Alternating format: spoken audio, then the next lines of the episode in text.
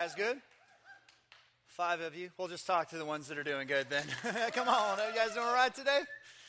Good, good. Hey, how about those Cabot Panthers? Come on now. Woo!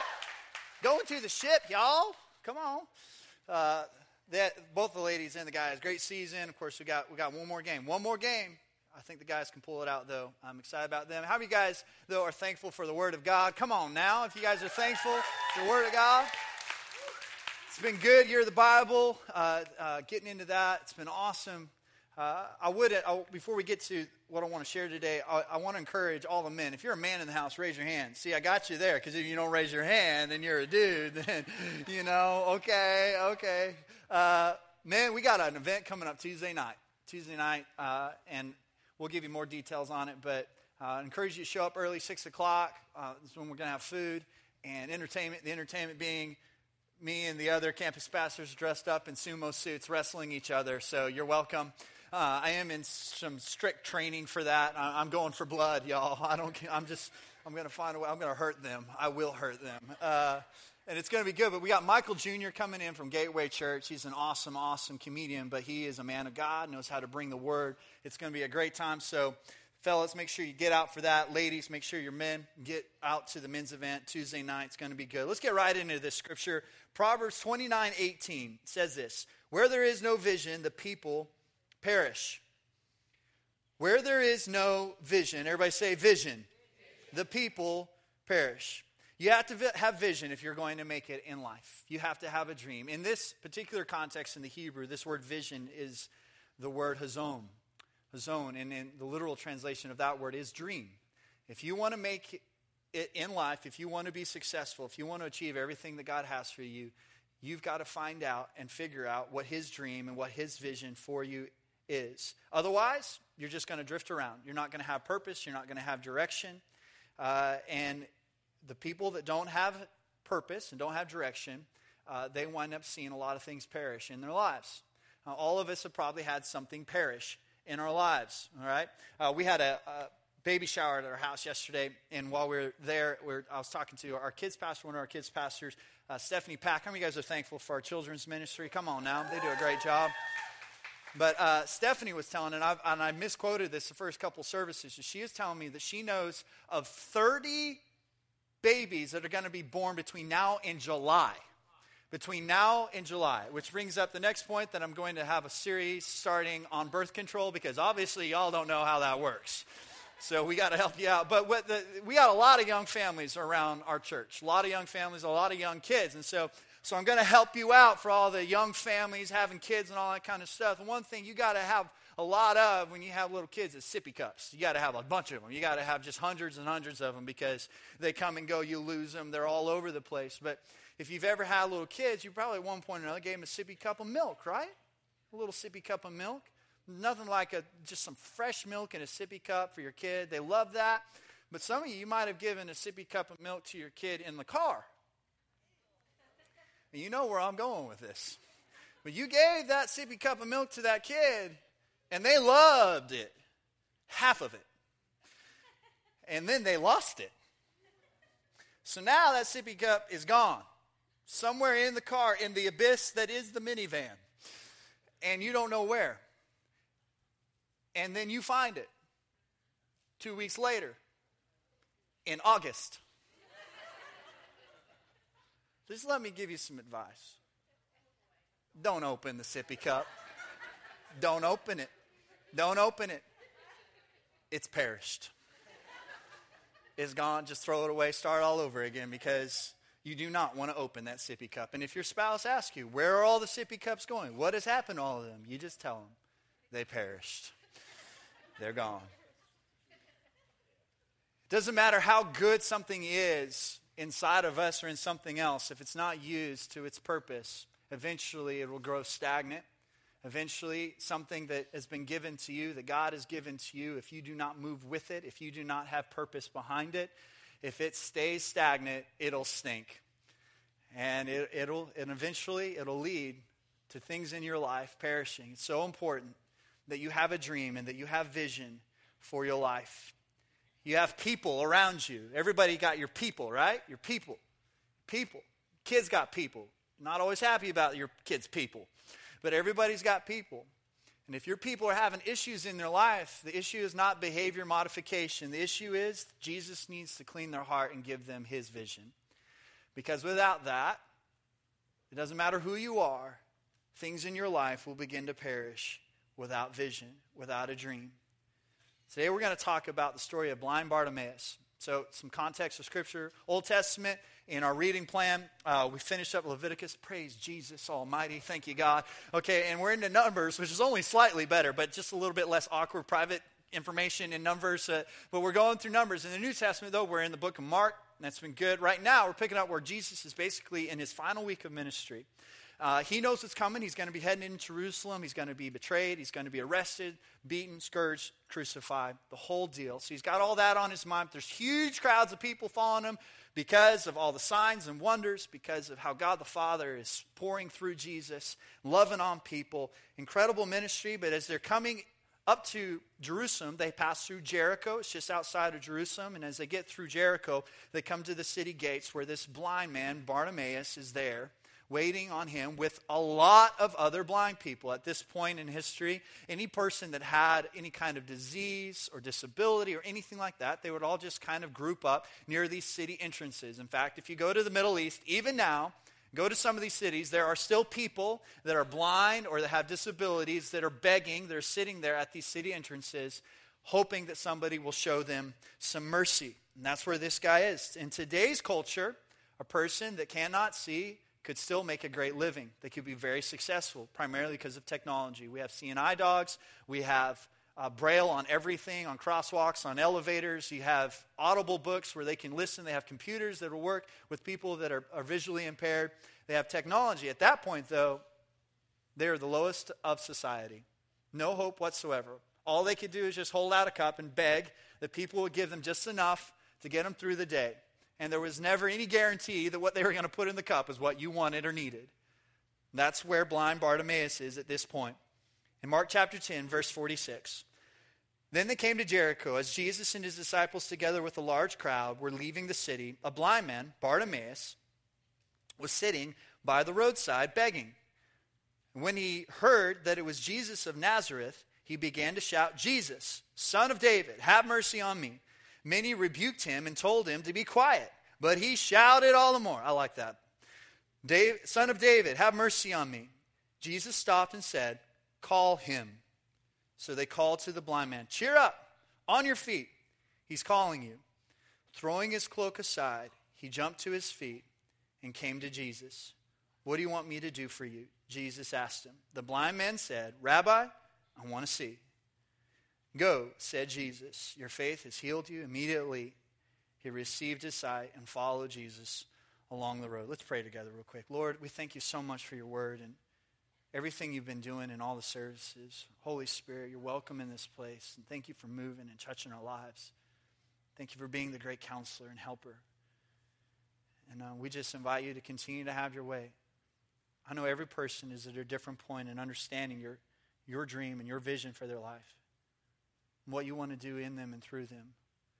And I thank you that you meet us where we're at. I just pray that we'll be open to it. Our hearts would be open. Speak to us through this scripture. Speak to us through your word. We thank you for helping us with it. In Jesus' name, amen. Helen Keller. A lot of you guys probably heard that name before. Pretty famous person. She was born blind and deaf. At one point, she was asked this question Isn't it a great tragedy to be blind. She had this famous response. It's greater, it's a greater tragedy to have eyes and not see. And I think there's where a lot of people can find themselves. They can see physically, but they have no real sight and real, no real vision for their life. And so they just exist. And if you don't have vision for where you're going, you're not going to have vision for your marriage. You're not going to have vision for, hello, for your kids. You're not going to have vision for your finances. You're not going to have vision for your health. You won't have vision for much of anything. You won't have vision for the ministry that God would want to do through you. You'll just wind up kind of coexisting with humans without vision. Every miracle that Jesus did, it did he did it to teach us something. with every miracle, there was a lesson that came with it. And, there, and that's true with this miracle as well. There's a really cool lesson to, li- to learn within this. So let's see what we can learn. The first point is this I, sh- I should believe Jesus can change my situation and my life. I should believe that Jesus can change my situation and my life. Really, everything starts with a step of hope. It's you believing, it's you hoping. If you want anything to change in the next five years and be different than the previous five years, you're going to have to step out in some hope. And hope is just believing that Jesus can change your situation. That's what it is. So let's go back to verse 46. Then they came to Jericho as Jesus and the disciples, together with a large crowd, were leaving the city. A blind man, Bartimaeus, was sitting by the roadside, begging. When he heard that it was Jesus of Nazareth, he began to shout, Jesus, son of David, have mercy on me. So I want you to kind of imagine this scene. There's, there's blind Bartimaeus there, but there's a lot of probably other blind people that are there, other people with, with different disabilities. At that point, this culture didn't know what to do with all these people, so they just kind of put them together and, and let them beg and let them try to get mercy from somebody to help them. And it's the same thing every day a little bit of temporary relief, hoping somebody just give them a little something, something to get them to the next day, but that's it. He had probably settled a long time ago that nothing was ever going to change in his life. This was it. If he was going to live, if he was going to survive, this is the only way that he was going to be able to do it. And the only possession that he had was this cloak, this coat. They would protect him maybe a little bit from the elements, give him a little bit of comfort in a very uncomfortable world that he's living in, and that's all that he has.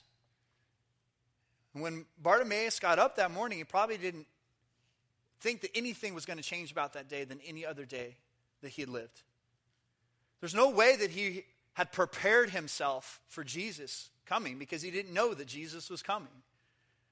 So when Jesus came, he had to make a decision. The decision was I can stay where I'm at, and I can stay kind of comfortable, and I can stay in this miserable, depressing, discouraging situation, or I can seize an opportunity. I can step out and I can go after what God has for me. And too often, I think that, that God wants to present an opportunity and something big in your life, but you put it off. And you say, Well, I'll do that next week, I'll do that next month or next year, or even tomorrow. One of the things I've learned is you have got to seize it today. If God is moving in your life, don't wait, don't put off till tomorrow. You've got to do it today. But I think there's one reason why we don't do this. It's one word procrastination. Procrastination. How many of you guys ever procrastinate ever? Any of you ever procrastinate? The real procrastinators are going to raise their hand in like 30 minutes.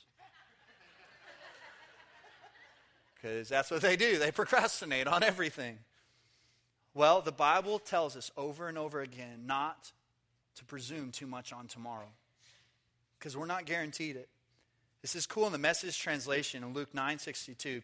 No procrastination, no backward looks. You can't put God's kingdom off till tomorrow. Seize the day. You're not even guaranteed you're going to be alive tomorrow. You, are not, none of us are guaranteed tomorrow.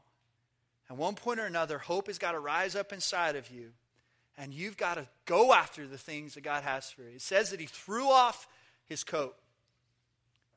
His coat kind of represents the thing that he uses a coping mechanism in his life. Like as long as he has that, he just just kind of stay in that place. Stay where it's just it's somewhat comfortable. What are you using to cope with? What is in your life that is keeping you from stepping up and seizing the opportunity and letting a hope rise up so you can experience God's dream for you. Sometimes the very things that make you comfortable are the very things that are keeping you from being free. You have to identify those things. Look, as a pastor, I'll meet with people and I'll plead with people. Look, if you'll, if you'll do this, it's going to change your life. You're going to experience freedom. Please, if you'll do this, if you'll step up, and, and I hear the same response in so many cases, I'm just not comfortable with that. I'm not comfortable with praying out loud with my spouse. I, I, I'm not comfortable with being in a life group. I'm not comfortable serving. I, I'm not comfortable with those types of things. And Bartimaeus made the decision he was going to throw off what made him comfortable and grab a hold of what would set him free. and that was Jesus. And every real cry for God to help is always going to start in a place of desperation and surrender. It's going to start in a place where you finally, humbly admit, I am utterly helpless without Jesus. Jesus, I need you. You've got to step up. And it's a great place to be. It's a great place to be when a job, a friend, the stock market, the government, or anything else, it's a great place to be when none of those things are cutting it. Because it's in that place that you have an opportunity to finally put your hope in Christ alone. And it's only in that place that you find real hope. Nothing else is going to bring it. No relationship will do it. No amount of money will do it. Only Jesus is going to bring that hope. Amen? Amen? Y'all out there? Is this all right? You okay? Okay. All right. Number two, I must no longer hear the negative voices. I must no longer hear the negative voices. Anybody ever been told you couldn't do something? Yeah?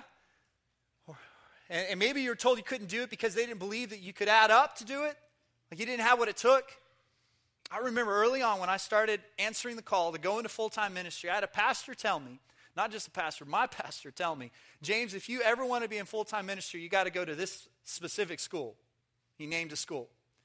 And it was a lot of money. And there was, it just didn't seem any way. I didn't have a scholarship there. Eh, but he just basically said, he knew my background. He knew I came from a broken home. He was essentially just saying, James, I don't think you're all that bright. And if you really want to be in full time ministry, you're gonna, gonna have, you're gonna have to go get educated because otherwise, you're not gonna make it. How many of you love it when God makes people look like a fool that are like that? Every once in a while, God just shows up and He makes the people that put God in a box and put people in a category and says, you know what? I like getting glory. And when the way I get glory best is when I use improbable people to do my perfect will. I love it when God shows up and just says, you know what? The world says they're not qualified. The world says they don't have what it takes, but I can use anybody who is willing, teachable, and obedient. And that's what God is doing with you. And that's what He wants to do inside of you. But you got to block out the negative voices if you're to hear what He's trying to say to you.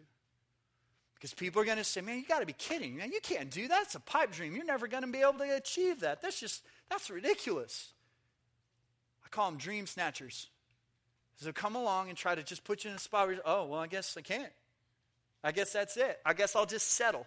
I guess I'll just do something that is less. I guess I can't pursue God's dream. I'll just have to do something else. The fact of the matter is this we all stay blind when we listen to the world. You will stay in a place where you are blind as long as you are listening to the world.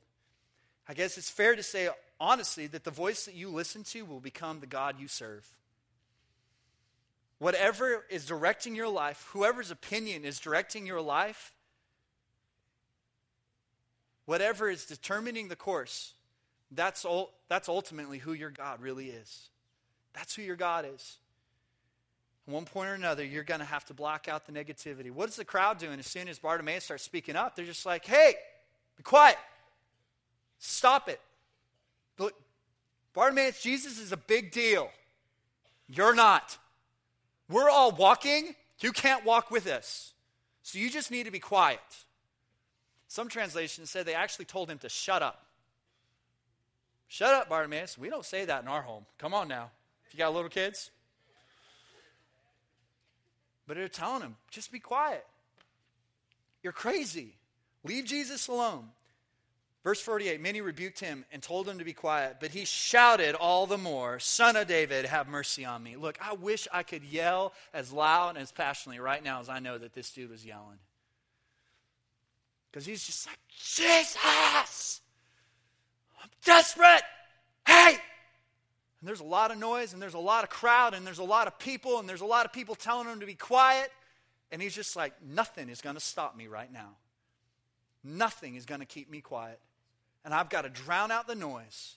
You, at one point or another, you're going to have to drown out the noise of your culture, of your schedule, of, of every other person's opinion, so that you can hear the voice of God, so that you can hear Him speaking. You've got to quiet the negative voices in your life. Proverbs 29 25, the fear of human opinion disables. As long as you live in a place where you're more worried about what other people are thinking and saying, you're going to miss out on the call of God for your life. You're going to miss out on what He has for you, the fullness of it in your life. And let me give you a little hint. You don't need to worry what people are thinking about you because guess what? They're not thinking about you, they're thinking about themselves. too many of us, including myself, we waste way too much time worrying about what other people are thinking about us. Guess what? They're not thinking about us at all. They're thinking about themselves. That's what the crowd's doing. The crowd is worried about themselves. They don't like that Bartimaeus is making all this noise. Why? Because it's going to take the attention from Jesus onto him instead of them. They're selfish. That's why they don't like it. At one point or another, you're going to have to silence the negative voices and you're going to have to get desperate for the voice of God. And when you do, please, number three, please listen to the call of God. Please listen to the call of God. Okay, and I just, I want to be as as sincere as I can possibly be right now. And I don't want to be preachy. The only difference between teaching and preaching is volume. And I don't want to yell and scream this, but I want you to hear it from my heart. For every person that can hear my voice right now, the body of Christ needs you. The body of Christ needs you. The kingdom of God needs you. It doesn't matter how young you are. It doesn't matter how old you are. It doesn't matter how jacked up your past is. It doesn't even matter how jacked up you are right now. We need you. As a church, we need you. We need you. But what we need is what's in you. It's that dream, it's that vision. And you won't see it if you don't answer the call. So I'm just asking you, it's going to look different for every person. Every person has a different place, a different piece that they fit into the puzzle. But whatever it is, when you know that God is beginning to call you, please answer the call. Whatever it takes, it's worth it. Ephesians 5:15 and 16 says this, actually through 17. Be very careful then how you live, not as unwise, but as wise, making the most of every opportunity. Why? Because the days are evil. Therefore, don't be foolish, but understand what the Lord's will is. Look, you have to listen. You have to listen. Why? Because miracles will pass you by. Opportunities don't knock, they pass by. You've got to be watching and listening for them. And every once in a while, the Spirit of God is going to be coming by, and He's not going to, He will pass by. Jesus, throughout His ministry, so many times, He was he was passing by. He was passing by. Someone had to get Jesus, I think in his heart, he he is in that place he's like, I know that this person is here right now. I, he knew that blind Bartimaeus was there. He knew what it was happening in his heart. But he wasn't going to force himself on Bart. Bart had to make the decision to speak up. To speak up, to answer the call, to do something about it. If you don't, God is not going to force his way into your life. Look, this, this happens every weekend in this service. There are some of you that you're away from God and you think, you think that you, you've got it all together because you're, you're coming to church and you're doing good things. But the truth is, you have never surrendered your life to Him as your Lord and Savior. And until you do, you are away from God. But I think so many of you are like, you just keep ignoring what the Spirit of God is doing inside of you. You just keep putting it off and saying, well, I can always do it tomorrow. I can always do it next week. Look, the saddest day is when the Holy Spirit stops trying to get your attention. So don't wait. Don't wait. Answer the call now. He's speaking. Jesus, notice me. Don't walk by. Verse 49 Jesus stopped and said, Call him. In, in, the, in other translations in the language, it, uh, this, this is actually him saying, Set him apart. Pull him out of where he is and who he's with. Set him apart. Bring him apart from that. Call him. So they called the blind man. Cheer up. On your feet. He's calling you. Notice how the crowd changed? Notice how the crowd changed. Not 10 seconds ago, they're like, shut up, Bart, be quiet. Then Jesus says, call him. They're like, oh, I mean, Bart! We love you, Bart! Cheer up, Bart! Hop on your feet! This is a good day! Yeah! You know what I've noticed? When you answer the call of God in your life, even though the world can't explain it, even though the world may not be able to relate to it, the world will know it. And they respond to it. When you answer the call of God in your life, what happens is He fills you with His Spirit. And when the Spirit of God gets around the world, the world knows it, even though they can't explain what it is. But you won't get that if you don't answer the call. You have to answer the call. Now, I love the rest of this. Throwing his cloak off, throwing his cloak aside, he jumped to his feet and came to Jesus. I love the symbol of this. Think about this. Remember, his, his cloak, that coat, his only possession. The only thing that was going to protect him from the elements, the only thing that would bring him any amount of comfort was this coat. Now, blind people, when they have some a possession and they want to remember where it is, they put it by something. They take care of it like, okay, where am I going to put I got to put it by this wall. Okay, it's by this rock, by this wall.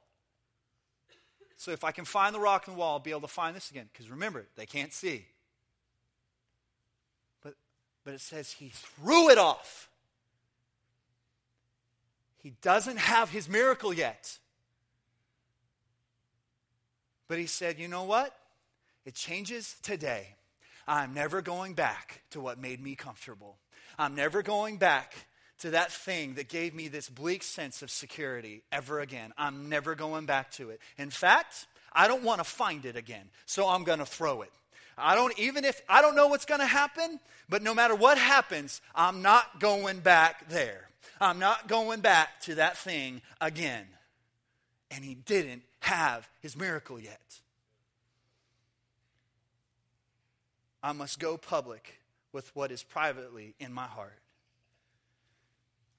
okay, you can hear this sometimes in our culture right now, and it all sounds kind of politically correct and sensitive and all this. But some people say, you know, um, my my walk, my relationship with God, it's just something that it's very private to me.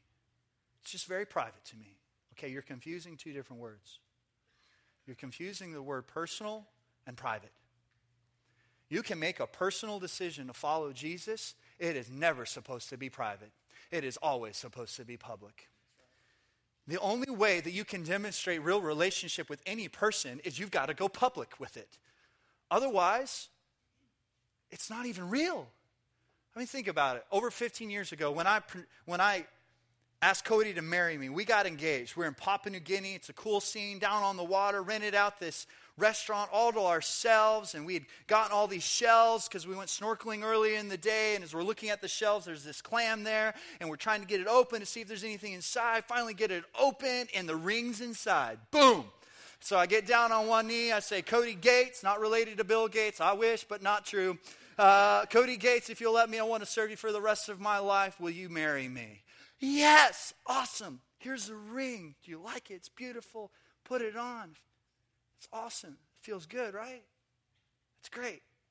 Okay, um, I'm going to take that back.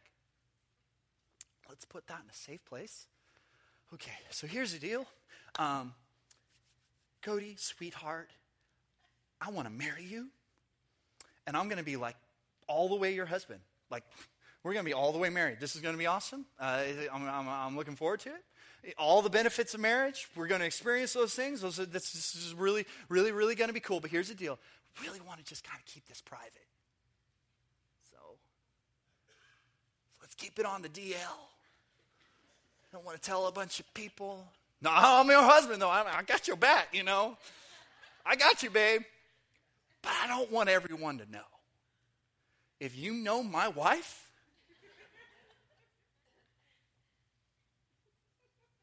she would have just killed me, buried me in the sand, and left. Just like, that's it. This guy's a loser. It's the same thing with your relationship with God. Let me give you some advice. Anybody that's married or wants to get married, Everybody wants to have at least one good year of marriage before God comes back. All the young people said amen. Uh, but, but, but here's the thing if you, if you want to strengthen and help protect your marriage, let me give you some advice. Publicly speak well of your spouse as often as you can. As often as you can. Some of you are like, well, I talk about my spouse. Oh, I talk about. No, no. I'm not talking about Facebook. I'm not talking about, I'm talking about set them up to be champions with the people that are around you. Speak positively about them. It'll, it'll protect you, it'll protect your marriage. Anytime, anytime, anytime another woman comes around, they're like, hey, it doesn't matter who they are. I just look for opportunities. They want to come and say hi to me. I'm like, hey, how are you doing? I'm doing good. How are you doing? Doing good. Yeah, I'm doing well too. Cody and the kids are great. I love my wife. And I'm not saying that every girl that comes and says hi to me has some other intention or whatever, but I'm just telling you, it strengthens my marriage and it protects it. Guess what? You want your relationship with God to be strengthened? You need to go a little more public with what He's done in your life and how He's blessed you and how He's loved you and how He's encouraged you. Let me give a disclaimer there. Some of you, you talk way too much about what's in your heart. And it may be coming from your heart, but it ain't coming from God. And we don't want to know about all of it on Facebook and Twitter and Instagram and everything else. And I don't want to get political, but I will say this. Some of you need to be a little bit less like Trump and a little bit more like Carson and think before you speak. Just think. And some of the things that are happening in your heart, you need to let God kind of work on those and deal with those things before you get all vocal about them, okay? But you've got to be public with your decision to follow Jesus. So here's the thing. He, this is what it says in Mark 10 51. What do you want me to do for you? Jesus asked. The blind man said, Rabbi, I want to see.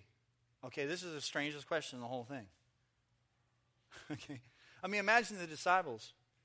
You know, Jesus off his game today. Like usually he really intuitive. He like God knows everything's going on in people's lives, but today, uh-uh, he's like that awkward friend that keeps putting his foot in his mouth and asking people silly questions. He's he's like Peter today. It's a Peterism over here. Jesus doing a Peterism over here. Jesus, he's blind. Blind Bartimaeus. Like it's in his name. Jesus knew exactly what he was doing. Jesus wanted to hear from him in faith what he was going to believe for him to give him. There's a couple things I know about God. God always loves to hear you talk about his dream for your life. And God also loves to hear the faith in you as you declare it, as you speak it. God loves hearing those things from his kids. So this is Bartimaeus' public announcement of faith. And guess what? When you tell somebody that you believe or that, you that you want them to heal you and give you your sight back, you, you believe that he's going to do it. He confesses this. What do you want me to do for you? I think God is asking a lot of you the same question. What do you want me to do for you? Not because he doesn't know, but because He wants hope to rise up, for you to shut down the noise, for you to throw off your comfort, for you to step out in faith, and for you to speak it. This is the dream. This is the vision. This is what God has asked me to do. God loves hearing that from His kids.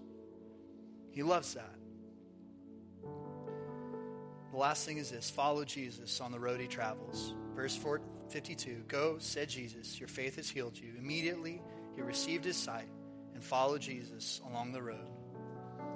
In Luke, we'll get to it actually, in, in that account, it says that once he was healed, all the people rejoiced. All the people began to praise Jesus. But remember where he was. He was on the roadside. He was on the side of the road. You ever been on the side of the road before? It's a drag. You ever been on the side of the freeway before? Stuck on the side of the freeway? All of us have been on the side of the freeway, either because of the popo thing or we were pushing the empty gas light a little too far, or we had a blowout or a breakdown. It is a drag being on the roadside. I'm a competitive person. So every time I, I broke down on the side of the road, I was keeping track of everybody I passed the whole time.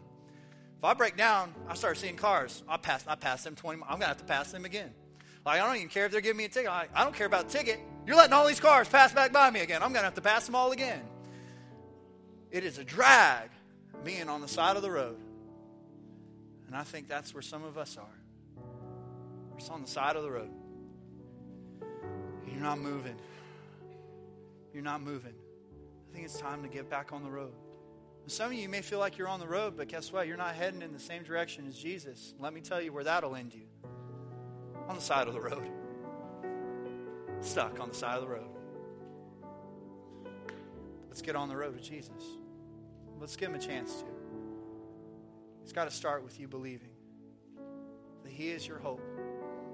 He's everything you need. Let's close our eyes, bow our heads. If you're here today, I'm just going to say this in a, very general sense, but you know you're, you're away from God.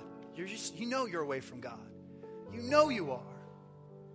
You try to convince yourself and you try to ignore it by coming to church or doing works, but, but at the end of the day, your heart, you know your heart's not where it needs to be. And if you're in that place, I want to give you a chance. Let hope rise up. Take a step of faith. The step of faith that I'm asking you to take, and I'm not going to embarrass you. But if that's you, you know you're away from God and you need to come to Him today, I'm just going to ask you to put your hand up as your step of faith right now all over this room so we can pray together. It. Thanks. As soon as I see you, you can put your hand down. It. Yes, sir. Anybody else? Yeah. Yes. Yes. Anybody else? There at the back. Thanks, guys. Thanks. Got you. Praise God. Anybody else? I'm away from God. I need Him. Got it. Anybody else? Make sure I see you. Anybody else? I don't want to ignore this. I'm going to step out. Okay. All right. Every person that just raised your hand. Now, right now, you can make a personal decision and, and you can even be private about it right now but at some point you need to go public with this decision. The best way to do that is water baptism. We actually have water baptism next week or, or, or right after easter we're going to have another baptism service but, but you need to you got to go public with this decision but right there in your seat you just have a simple but honest conversation with god. You just say god here's my life and i know that i've sinned and i know my sin separates me from you God, I, am sorry. I ask for your forgiveness. I believe that you sent your son Jesus to die on the cross for my sin. And he rose again. Right now, Jesus, I make you my Lord. I want you to have complete control of my life.